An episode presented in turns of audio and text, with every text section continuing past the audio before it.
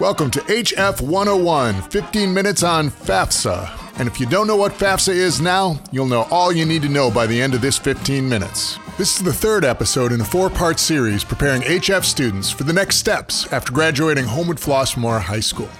I'm your host, John Elfner, and in this episode, we are going to talk about wait for it funding college.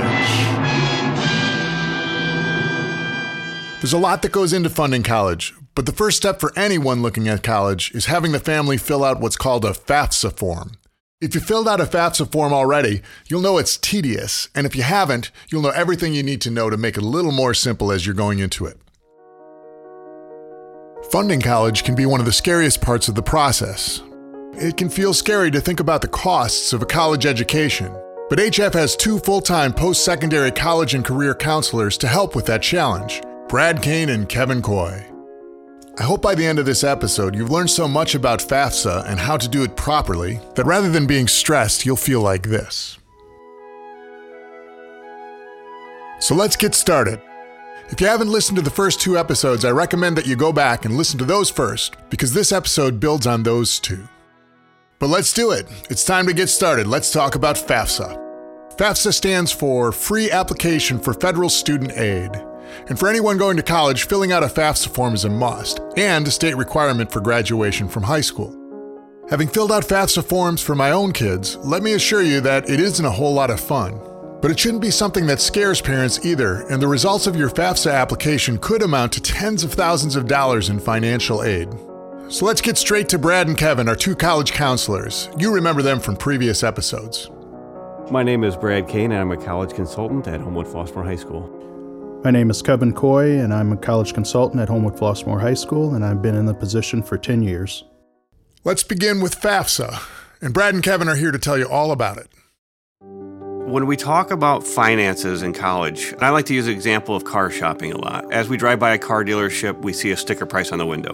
And very similar, when you look at a college website, you will see sticker price. But we also know that both of those examples is not what we're going to pay when we purchase a car or we head off to college. Very important to remember that. With the car shopping, we wheel and deal. Colleges don't wheel and deal, but they do use something called the FAFSA. The FAFSA, free application for federal student aid, it is definitely something that is, I would say, necessary. It is a necessary evil, I would say. And the FAFSA is a financial aid calculator that's created by the government to help families figure out how much college is actually going to cost them out of pocket.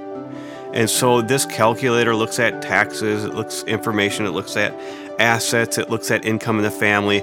All kinds of different pieces go into this big formula to spit out a final number that will actually be what I call out of pocket cost. Family fills out this document. It allows the family to see what kind of loans they will qualify, grants if the family has qualified for them, things like work study, an on campus job would be done through this additional scholarship or merit dollars would come through this document that's created called the Student Aid Report. That Student Aid Report is the final document that shows the family what it will cost them from sticker price to actual out of pocket cost. It's something that does take a little bit of time. There's a data retrieval tool that makes the process a little bit more streamlined. It is painful. Uh, I will say it has gotten much better over the years. There's things like the data import tool that pulls uh, information directly from your taxes and drops it into the um, the FAFSA report. It saves it saves a lot of stress and, and, and time.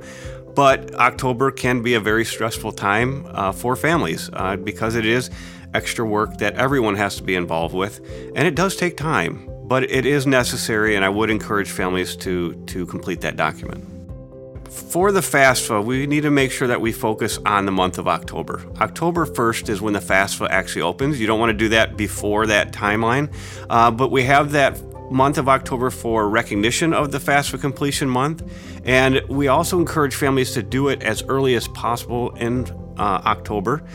And the simple point of that is because the more dollars are available as we start in October. As we move away from October, November, grant dollars start to disappear and institutional monies can also start to disappear. So we encourage them to start in, in October and, and move through that as quickly as possible. That's a lot, but let me assure you that it's very important. You can find what you need to learn more about FAFSA on our website that's linked to this episode, or you can just give Kevin and Brad a call. If they can't answer your question, they can help you get to something called ISAC, which can answer all your questions. ISAC is the Illinois Student Assistance Commission, and they are pretty much what runs the funding for the state of Illinois. What they'll do is they'll assist families with filing the FAFSA, answering any specific questions that they may have regarding the FAFSA, parents that may have assets that they don't know if they have to include that on the FAFSA. Those are type of things that the ISAC will be able to help a family with. We have the ISAC organization will actually come out and help families fill out this financial aid document. They will go through things with families. This is a free service, does not cost anyone anything. Many times we will recommend that a family reaches out to ISAC or we will get you in contact with our representative that works directly with our school. And speaking of representatives from ISAC, Homewood Flossmoor High School has a graduate from the class of 2017 who worked as an ISAC representative for many years. Her name is Miranda Scott and she can answer any question that we have about FAFSA. Take it away, Miranda. The intention behind the application is for students to apply and receive federal and state funding for going to school. It recognizes that not everybody can afford to pay an out of pocket cost to go to a four year or two year or even a trade school.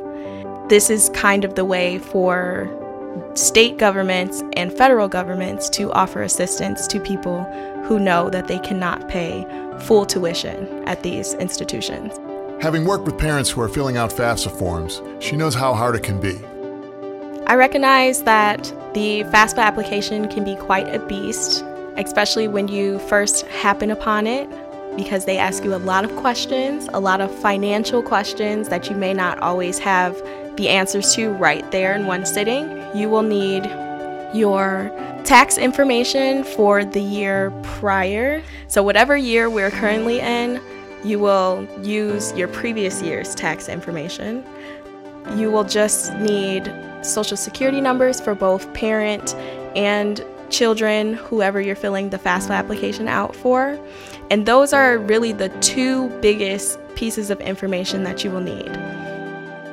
Although filling out a FAFSA form can be a challenge, Miranda tells me that it's actually gotten easier in the last couple years with something called the IRS Data Retrieval Tool. FAFSA does try to make this process easier by offering the IRS Data Retrieval Tool. Now, it is a little finicky, but if it works perfectly, then you should be able to pull your tax information directly from the IRS's website, and then all of the questions that pertain to your taxes will be autofilled with retrieved from IRS. We've already heard Brad and Kevin say that the October 1st date is very important, but Miranda really stressed to pay attention to this date and get your work started on FAFSA then. The most important date to remember for the FAFSA application is October 1st because every year on October 1st, the FAFSA application opens up for the next school year. And so, as a senior who is graduating, you want to fill it out that year.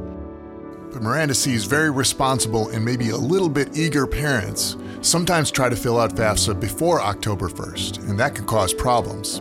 One thing that we always encounter is confusion between the previous year's FAFSA being open and then the next year's FAFSA being open.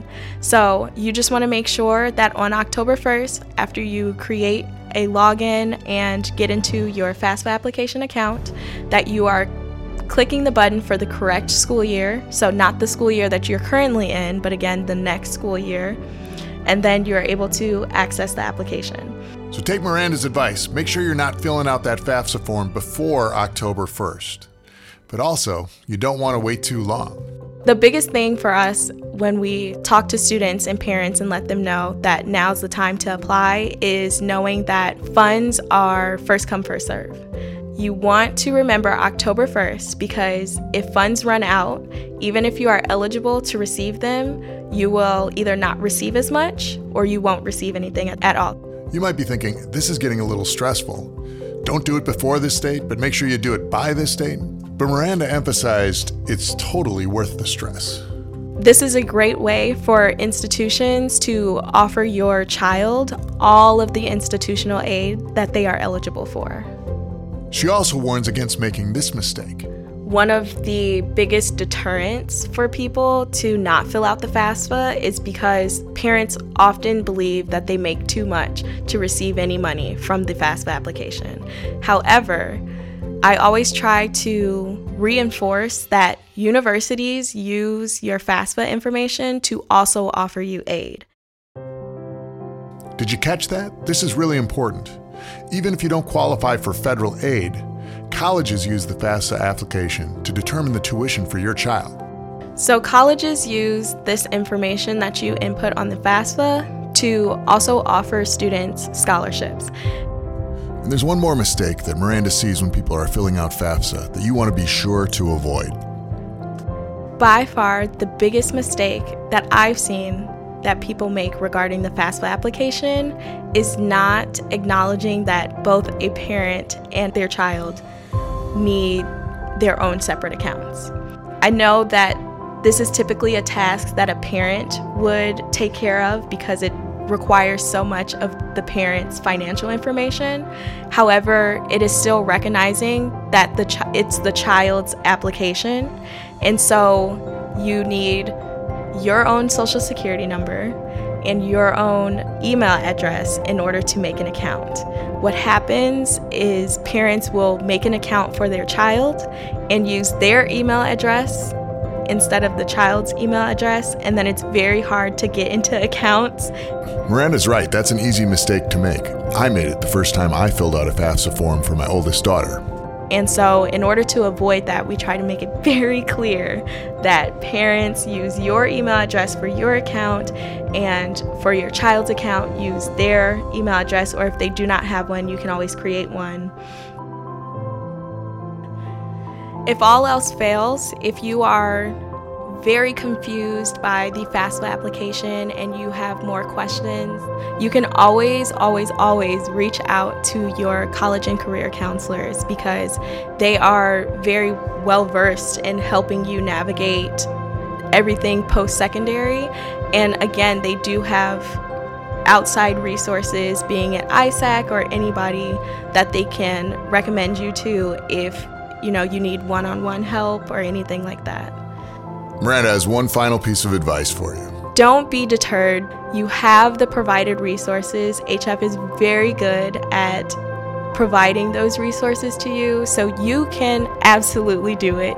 I have faith in each and every parent to help their child get through this confusing time of their senior year and have smooth sailing as soon as they graduate. And all the tears can come once you actually get them on their college campuses and you have to say goodbye and help them move in. A big thanks to Miranda Scott for sharing all that information with us. Thanks so much, Miranda, and I'm starting to feel a little more peaceful myself. And I know I'm not the only one. I talked to two HF faculty members who've recently sent their kids off to school and went through the FAFSA process. Catherine Cook and Tom Cicero both faced the challenge of getting through the FAFSA process. Let's hear from them. I got in touch with Brad because I've heard other students talk about their experience with the college counselors here, and I knew that they can answer my questions that I had rather than me calling someone that may not know. I had the resource right here that knew the answers that I wanted.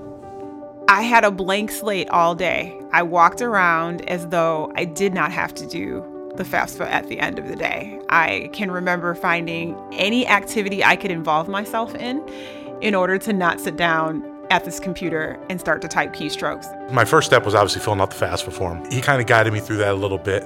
There's so many, you know, passwords and different PIN numbers, and I have to have my own, and then Trinity had to have her own. If I could have hidden in a corner as I was sitting there getting ready to start, that would be what I would have done. I've always sent kids to college through the football spectrum, um, but I've never done it through the parent spectrum, and, and that's why uh, I had a lot of different questions for Brad, and he helped me out a lot. We got a lot of advice from her college counselor, who was Kevin Coy. Like, he was a life saver, helping us to really just find a process by which we stayed organized. So, just making sure that we kept everything really organized, knowing that it's okay to be stressed out and that I could fall back on whatever I needed from him. My, my experience with ISAC was awesome. I actually was able to email her my estimated family contributions and things like that. And she was able to check over everything for me just through email and correspondence. And, and she did find one mistake on my FAFSA form where I accidentally marked my son as married. And he's not married, obviously. And, uh, and we were able to correct that. It didn't affect anything either way, positive or negatively. But doing it every year, I'm not going to lie, that was um, but I was like, this is the best kept secret. Wait a minute, I gotta do this again? I definitely felt there was some relearning I had to do from what we had already tried to establish. And, and of course, because you've only done it that once and then all of this time goes by and you do it again later.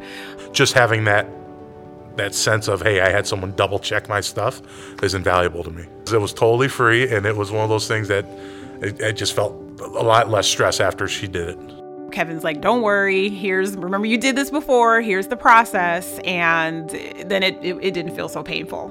I, I, think some of us as parents, I, and I, I'm, I'm guilty of this, thinking that my 17, 18 year old son can do a lot of this on his own. I, I think as a parent, I've definitely learned that you have to be on the forefront with them. Um, you have to almost walk their hand through this process, even though they're going to college and they're going to be an adult. I, I found out that I, I feel I feel better knowing that I'm part of the process now because if he was by himself, I don't know if he'd be able to answer all these questions or even ask these questions. It also helped to engage Trinity in the process a little bit more too. So even with that, you know, Kevin was like, "Hey, I know that you're taking the reins to this, but this is also her education. So how can we make sure we're, you know, teaching her this process as well because it's really important." If I was a parent of a junior and I had one piece of advice, I would say schedule an appointment with Brad King, Kevin Coy early. And I could promise you that that weight on your shoulders of how am I going to pay for college, they can alleviate a lot of that. There's a lot of, that they can do that can take the stress off of you as a parent through the whole process. Do you feel that? Wow, I think it's working. I'm feeling less stressed already. Well, I think we only got one more thing to do, and that's our regular feature, One Minute with Wakeley. That's where we hear from Dr. Scott Wakeley, who talks for one minute about the subject of today's episode, FAFSA. Let's get the clock ticking. Are you ready, Dr. Wakeley? On your marks, get set, go. So, FAFSA is an important gateway to the college process that a lot of people may be apprehensive about going through the process and completing it. However, it is a necessary component, I guess a necessary evil, that, that needs to be done. And there is uh, money to be found. All high school students are required to fill out a FAFSA as a requirement. Uh, it is a state law in Illinois. And so that's something that our college counselors and, and the rest of our counseling department work with our students to ensure that uh, we have the, the greatest number of, of assistants to our students, uh, which is not something that other high schools have. Um, but that FAFSA process is really important to us, and it should be kind of the first thing that we do. You know, I had to complete the FAFSA process with all three of my children. Didn't enjoy the process, but uh, once it's done, it's really a great opportunity for, for our students to get financial assistance for college. Man, you got that in just under the buzzer, Dr. Wakeley. Great job, and thank you for that advice. Well, that brings us to the end of our third episode, and certainly the most stressful yet FAFSA. I hope this episode made you feel a little bit more comfortable with everything that goes into FAFSA, and I hope that the music you're hearing right now reflects your mood. And whatever questions you have left, you know where to go. It's easy. Just give the school a call and ask for Kevin Coy or Brad Kane, your college and career counselors. Before I go, I want to encourage you to go to hfhighschool.org. Search for college planning on the HF website, and you'll find everything you need to know to help you with post secondary planning. Or click on the link in this podcast episode description, and it'll get you right there. Our next episode is going to focus on something that might be a little more fun people giving you money. And that is to say, we'll be talking about scholarships. My time is up. Thank you for sticking with us on this extra long episode of HF 101. Until next time, make it a great day to be a Viking.